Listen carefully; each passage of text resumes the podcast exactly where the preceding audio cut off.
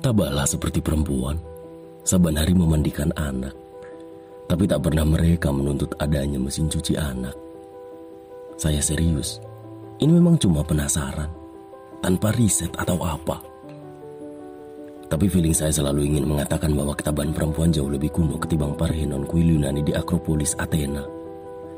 Bahkan terasa lebih kuno ketimbang tepi Gunung Lawu di Wonogiri yang kini menjadi bendungan gajah mungkur.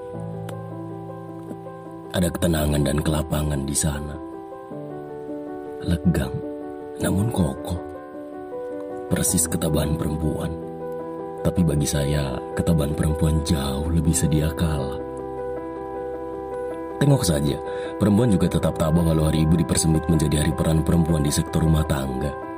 Cuma sebagai bini dan emak-emak. Apa mereka tahu bahwa hari ibu mestinya tak cuma bertema wanita di sektor domestik? Jangan kecele. Kau mau mestinya tahu kok bahwa hari ibu bercekal bakat dari Kongres Perempuan 22 sampai 25 Desember 1928 di Jogja. Yang diikuti 30-an organisasi perempuan. Di situ hampir tak dibicarakan soal dapur dan bagaimana menggendong bayi ke posyandu. Tema paling dominannya malah sundul ke hal ihwal publik. Bagaimana perempuan menjadi tiang dan pasak kehidupan bermasyarakat dan bernegara. Toh kini mereka tenang-tenang saja. Dalam dialog yang saya nguping di pijat refleksi bilik sebelah, seorang ibu-ibu sewot ketika tukang pijatnya melarangnya main air kalau pas di rumah. eh, saya tidak main air ya. Saya nyuci. Anak-anak saya lima sudah besar semua, tapi yang nyuci masih saya semua. hmm, saya tidak pernah tahu wajah perempuan itu seperti apa. Saya cuma bisa membayangkan betapa tabahnya perempuan itu. Sebagaimana kalau saya bayangkan legenda maupun mitos tentang para inang di banyak daerah. Ada liung inung bunga di Kalimantan. Ada tanah ikan dan takzi di Flores Timur dan Barat. Ada seribu haji di Tatar Sunda. Ada burudak parujar di Kasanah Batak dan lain-lain. Semua meski sebagian tak belak-belakan.